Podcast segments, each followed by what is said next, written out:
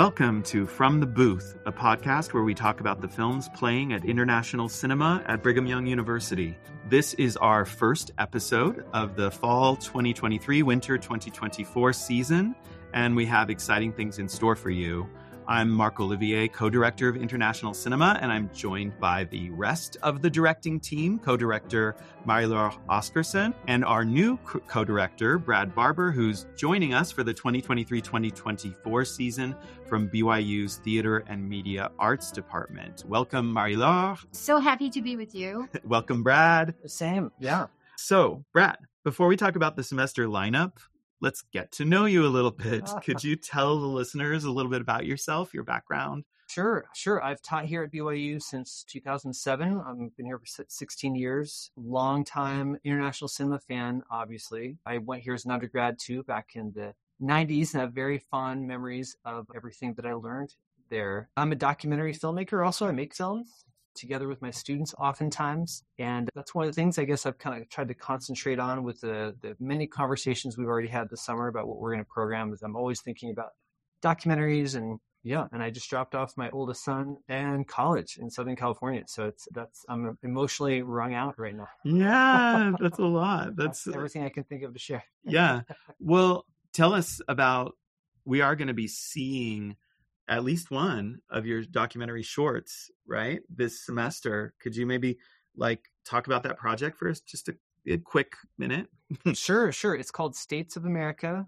It's a sh- it's a series of short documentaries I've been doing since 2009. It plays on PBS.org and the PBS app.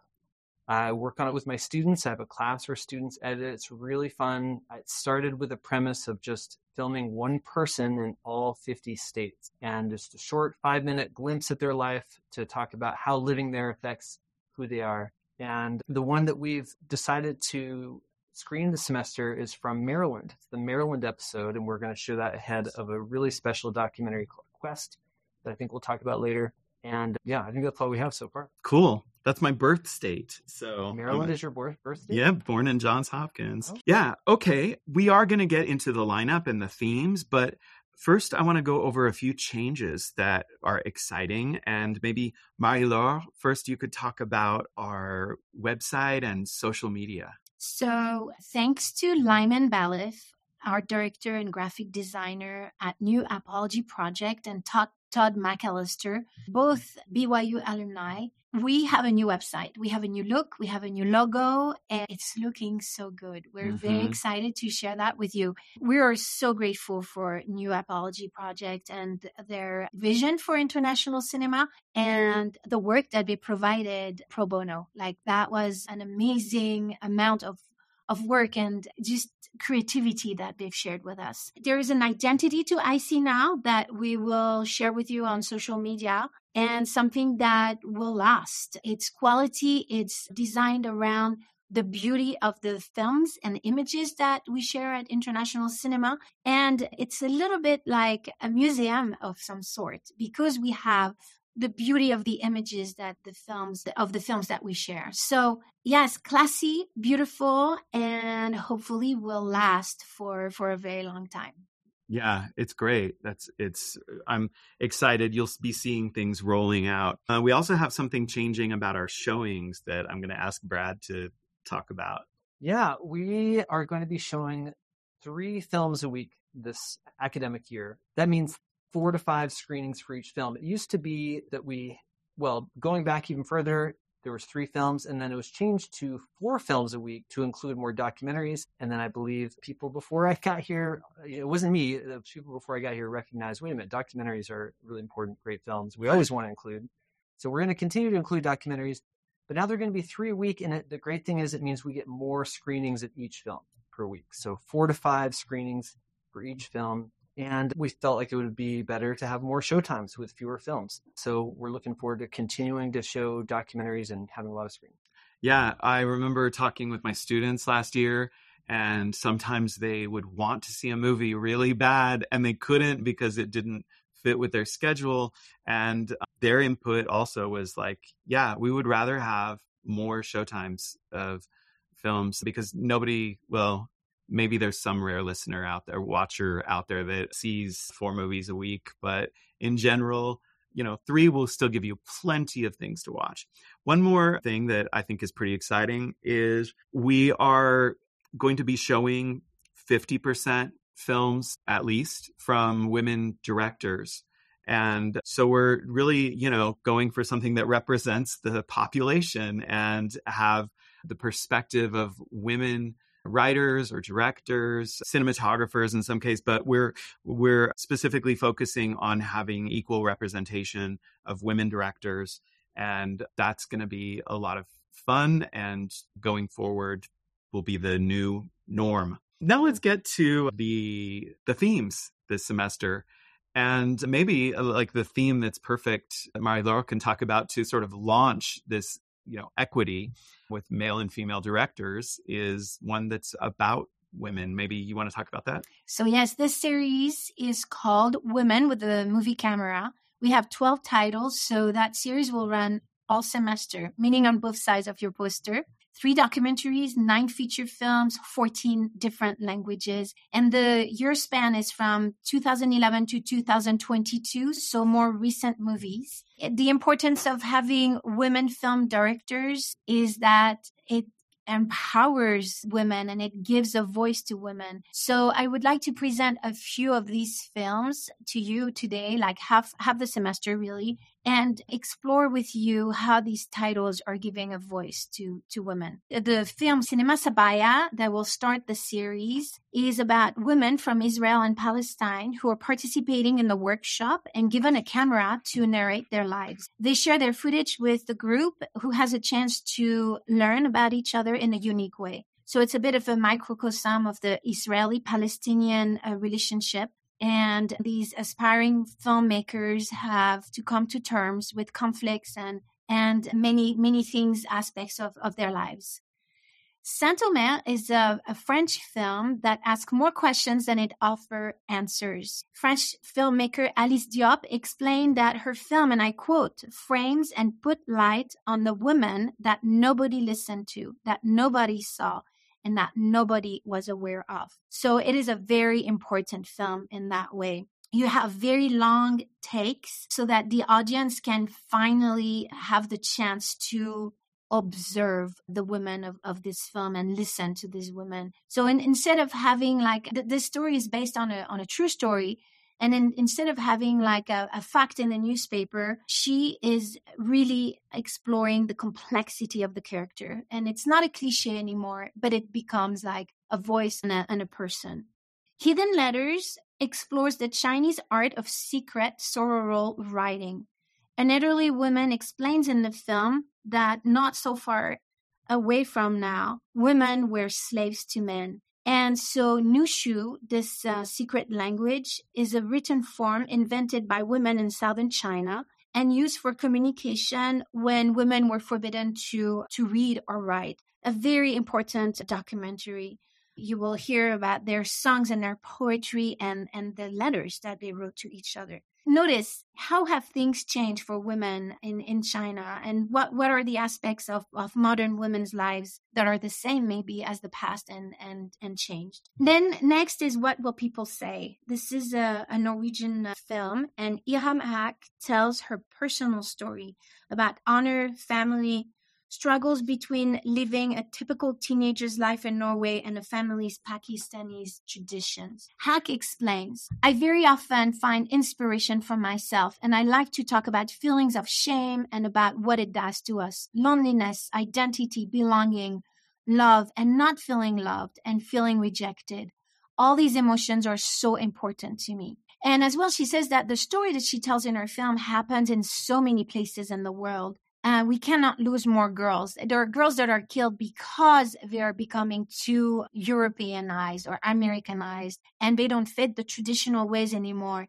And so she invites families to watch this film together with their daughters, their sons, to better understand what they are both going through. Another film that is in this category is based on a short story, Foster by Claire Keegan. It's The Quiet Girl and it's the first Irish film to be nominated for an Academy Award. What does it feel like to be a child at the mercy of adults? This film tells of neglect and on the other side of love, kindness, and care.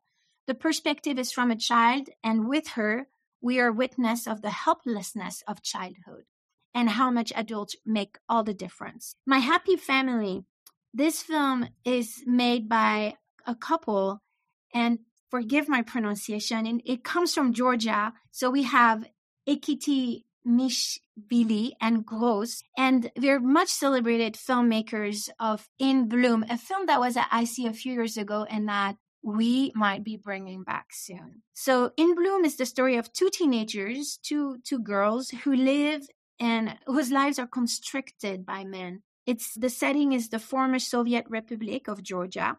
And my happy family is on some sort of follow up we meet Manana, a middle aged wife, mother, and daughter, and we see her perspective in her society who is that is dominated by men.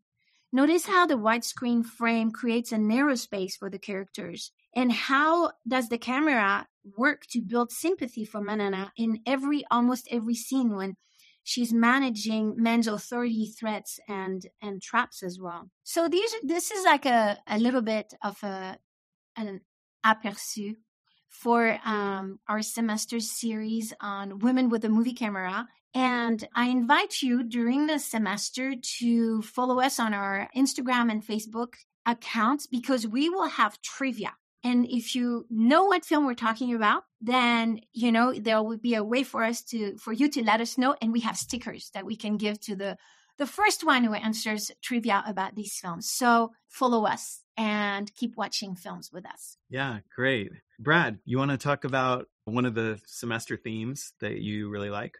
Sure. And I want to preface it by saying I'm nowhere near as prepared as that eloquent, wonderful thing from Mari I feel embarrassed. I'm the new guy showing my new guyness here. Yeah, but you have a colleague who is from France, and sometimes words are like, like uh, aperçu, like yeah. it's French. And I'm sorry if you don't speak French, but it's like it's it's, o- it's overview or summary, by so the way. More. But I I love the you know you get to learn a new word. So the word of the day is aperçu. Aperçu. okay. yeah, international, yeah. truly. Well, the one I'm most excited about for sure is our Black Lives category. This is something that I mean I suggested it's something that I feel like we could just we could spend a whole academic year with just films about Black lives. I feel like there's still so much we're excited to learn from so many beautiful stories of both tragedy and triumph, documentary and fiction, of course, international.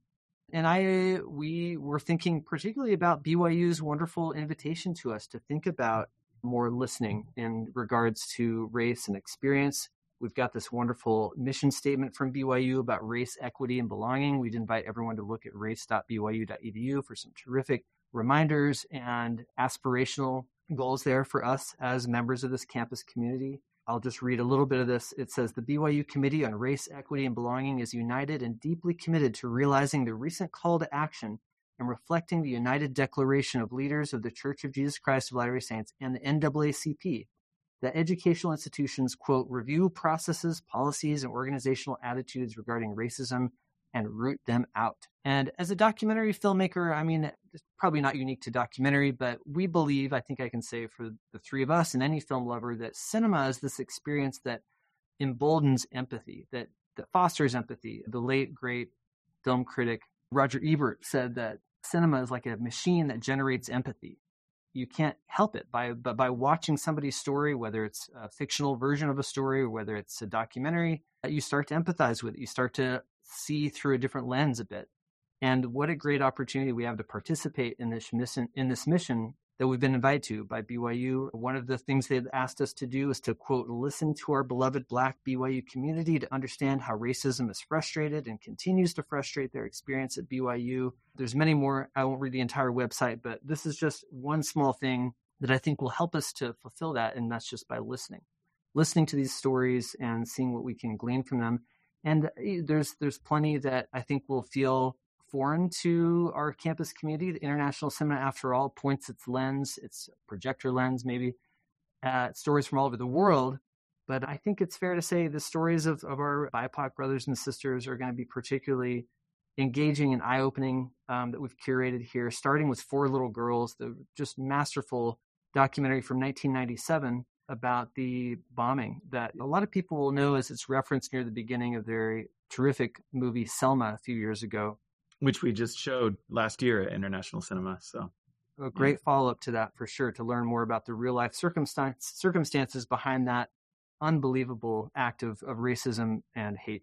Really, really terrifically uh, orchestrated. And you hear from people that I, I watched this when I was an undergraduate student here at BYU and I was surprised upon rewatching it this semester how many incredible figures are in this film um, that you're going to be amazed to just sit and listen to.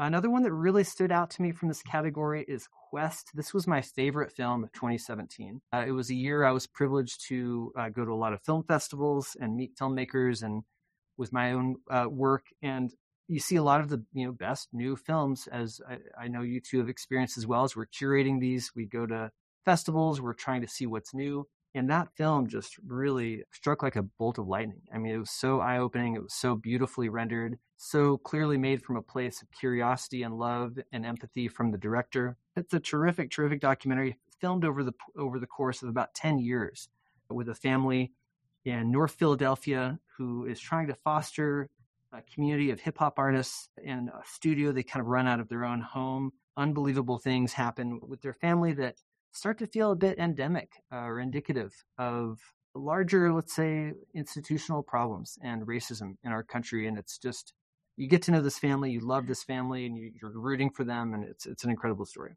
Only When I Dance from Brazil is a really, I think, joyful story as well. They show some difficult circumstances, but you see these young people that are fostered by great mentors rising above difficult circumstances. And then Black Orpheus is another one and these two films, I think, show just a little bit of the spectrum of, of, of culture and um, beauty that exists in this wonderful country. There's plenty more we could say about this category, but I'm really excited to continue to watch and learn from Black lives all over the all over the world. Yeah, I'm excited about it. In fact, one of the movies from that um, Mami Wata I, is fresh out of Sundance from last year and is was filmed in the most sumptuous, gorgeous black and white I think I have seen in recent memory. And there's just there are a lot of good treasures to be found. I'd like to talk about the theme that we're doing that kind of spans that kind of spans the year this this season.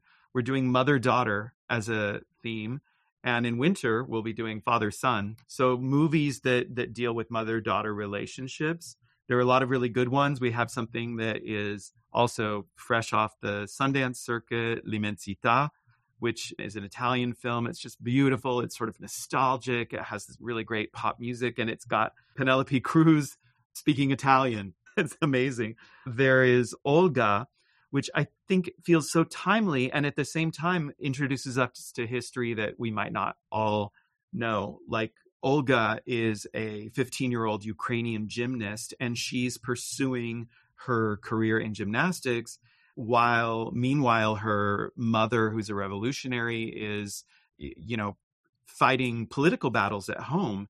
And that is just you you really witness the tension of should i be there you know should i be back in my home country while these important events are unfolding or or is it too selfish to be pursuing a gymnastics career and it's just a really fascinating story that i think will also introduce us to events that happened in ukraine that far precede the the current war with Russia. There is I, I want to mention the Autumn Sonata that we're doing that is an Ingmar Bergman film, the first film in color that he ever did and he and because of that you can see him making really great use of color.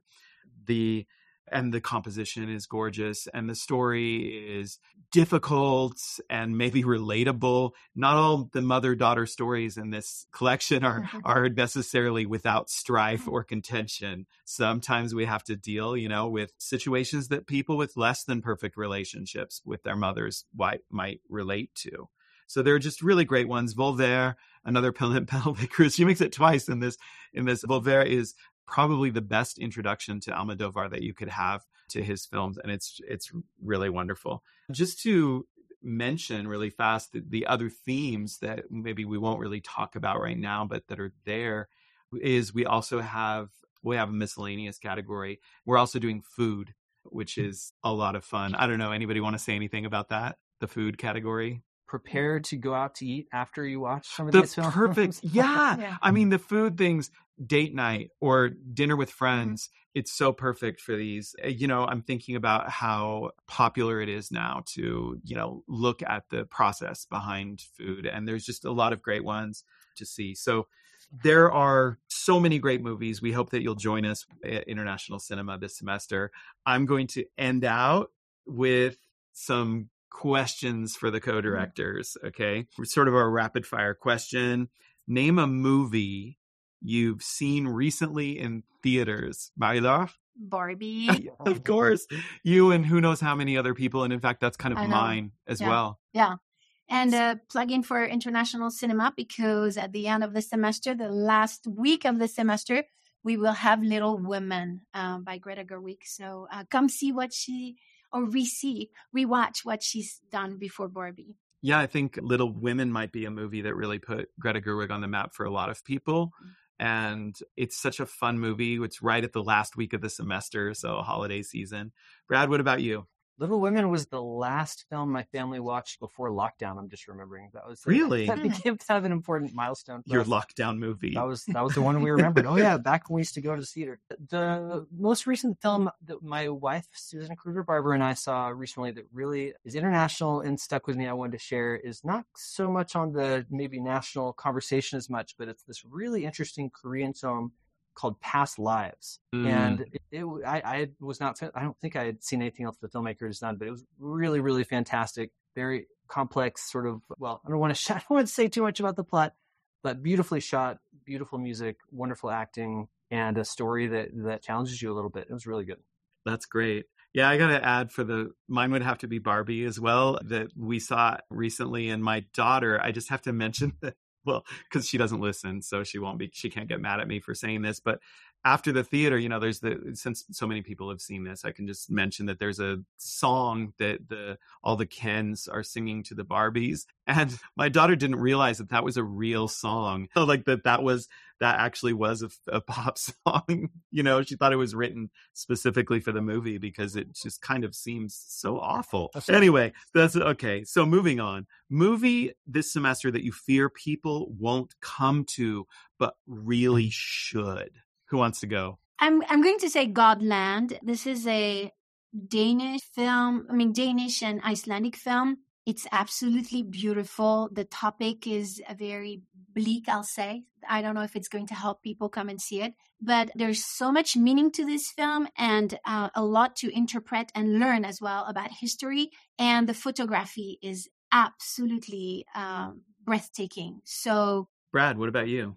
Well, it's hard to tell by reading our lovingly crafted descriptions. You know, if people will be Will not appeal. likely to see it or not. I'm not sure, but uh, I, I still am going to say this film. That's The Quiet Girl. It was our favorite film we saw last year. Just, just so, so good, so uplifting and so poetic and so sort of like family affirming. It, it's going to make you want to be a better parent. It's going to, well, and there might not be a ton of our students out there that have parents or that have kids this age and are thinking about parenthood in this way, but in a lot of different respects of family life, it's just looking at and celebrating what's so beautiful and the potential for, I think, maybe family members to help each other re- realize their divine potential. Maybe I can put it that way. Yeah, I found it incredibly moving, even more moving maybe the second time I watched it. nice. I think I would have to say for a movie that I'm afraid maybe people won't come to, but should would be the our hundredth anniversary film, which is a tradition of ours to do something that's celebrating its hundredth anniversary, and that is the Ten Commandments. Cecil B. DeMille's, not the one you're thinking of, because that wouldn't be hundred years, but the 1923 silent Ten Commandments. I'm always worried that people will be put off by the fact that it's something's a silent film and that they won't want to see it. But I got to tell you that this is spectacular. The sets are so amazing. And the, you know, the story. So, like, ask yourself, how is this interpreted? Well, what's interesting about this particular Ten Commandments is it's divided into two halves. And the first half is the sort of story you know from Exodus, and the second half takes place in modern day San Francisco with seeing how people use or disobey the Ten Commandments. So it's just a fascinating, different take.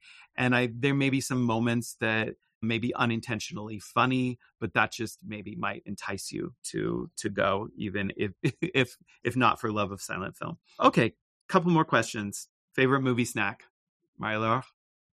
I, I, I, love popcorn. I love popcorn. I'm a, a real, yeah, popcorn. Brad? I, you know, I worked in the movie theater when I was a teenager, and my son just recently also did the same. And movie popcorn is just like the grossest thing to me in the world now. I, I won't touch it. So that's it's not what it might be for most people. For me, I have a very boring movie snack. I'm I'm a maybe I'm a, a product of my post depression era parents who never in a million years would dream of paying money at the, the, the uh-huh. exorbitant prices at a movie theater to get snacks.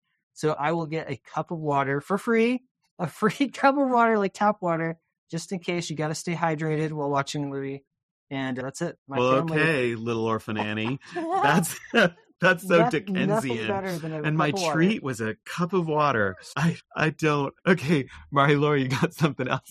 Yes, because okay, popcorn without the butter, I, I cannot stand oh, so you're also very austere. But I have to say that when in France, going to the movie theaters, I remember them stopping the film. So at the beginning of the film, and then in the middle, having a little inter, what is it called? Intermission? Intermission, yes. Yeah. And then they would come with their little baskets around their necks. Yes. And they had like Swiss chocolate, French chocolate. Oh. Those were so yummy. And so, yes, uh, I have uh, to point this out. Movie snacks in France get yes. really gourmet. Yeah. Um, yeah, you know, I don't tend to eat in movies, um, but but I have fond memories of licorice ropes. You know, mm. things like I, I do like licorice, but generally I just don't care about movie food. So guilty pleasure. It doesn't have to be a movie; it could be media of any sort. What's your guilty pleasure, Brad? Oh, I've, I feel like I have probably too many to name here, but I'll say one. I want to say this especially as a shout out to my family who would, I don't know if we would say this is a guilty pleasure or just like an appreciation of comedic genius, but it's this Halloween movie that went straight to Netflix, I believe, during the lockdown called Hubie Halloween with Adam Sandler and a bunch of the old like SNL cast members. It's an instant classic. Let's just say like for Elf, what Elf was for Christmas, this movie might become for Halloween. Wow. Okay. So we're we're watching it like every year. Big promise. I'm gonna watch that, and I I will either thank you or tease you based on whether I like it or not. Okay, Marie-Laure, what about you? Uh, watching the Avatar, the Airbender, with my kids is is is delightful for me. And then when one of my children, I won't name them, needs a good cry, we'll put on Cinema Paradiso, and it works every time, mm. and we get mm. a good cry out of them. So yeah, I would say my guilty pleasure right now is like watching a lot of YouTube videos that my daughter introduced me to, you know, different video essayists and stuff. Sometimes I just like to watch people being interviewed on the street about what they're wearing just because it puts me in a different place, you know, go virtual travel and all. So, last movie question before we end. What is a movie showing that haunts you that has stuck with you you know in preparation for this we're all watching lots of movies and maybe but maybe there's one that really sticks with you the most. I'll i'll start to give you some time to think about that one.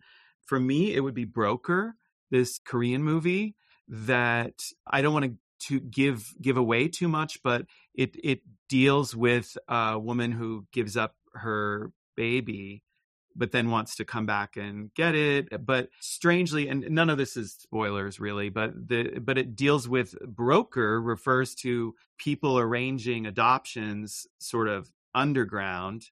So eh, what strikes me about this is the feel good tone of a lot of it where I was like, am I really watching a movie with these dark themes that is, but it at the same time is sort of affirming and and happy in some ways. I got to say, I was skeptical watching it, but it all wraps up in ways that feel appropriate. And so I would encourage you to see it. For me, that really like lives in my head rent free right now. Brad, what about you? For me, it was from our Women with the Movie Camera series, which Marie-Laure uh, brought to the table. And I thought was such an awesome idea. I loved these films. This was called What Will People Say? It's a Norwegian film, but it's largely set in Pakistan.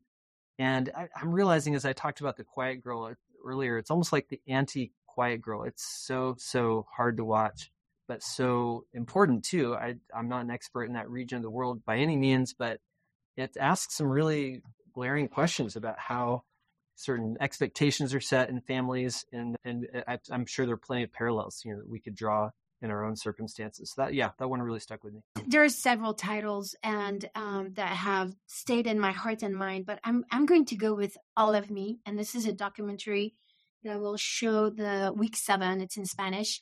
It's a group of women in a small village in Mexico, and what they do, they cook for the migrants that are just passing by their towns on trains, and the trains don't stop. Uh, these young people, often often um, young men, a few young women too, they've been on the trains for a long time without any kind of food or water, and so they are just giving, throwing food um, for them to be able to to survive, basically. And this documentary has a deep spiritual dimension that it's it's about service it's about the relationship to god and to others and the good that is done in the world in very quiet ways. I really was very touched by this documentary. me too. Great pick yeah thank you. Well, thanks for an exciting program coming up, and uh, we hope that you will all see it. Thank you for joining us today from From the Booth. This podcast is produced by the International Cinema Program at BYU and supported by the BYU College of Humanities. We are solely responsible for the opinions and ideas expressed here as they do not represent any official position adopted by the university or its supporting institutions. We thank our sound engineer, Hayden Underwood, and Johnny Stallings, who composed our podcast soundtrack. Look for us on Instagram at BYU underscore IC or on our website, ic.byu.edu. And come to International Cinema to see some great movies this semester.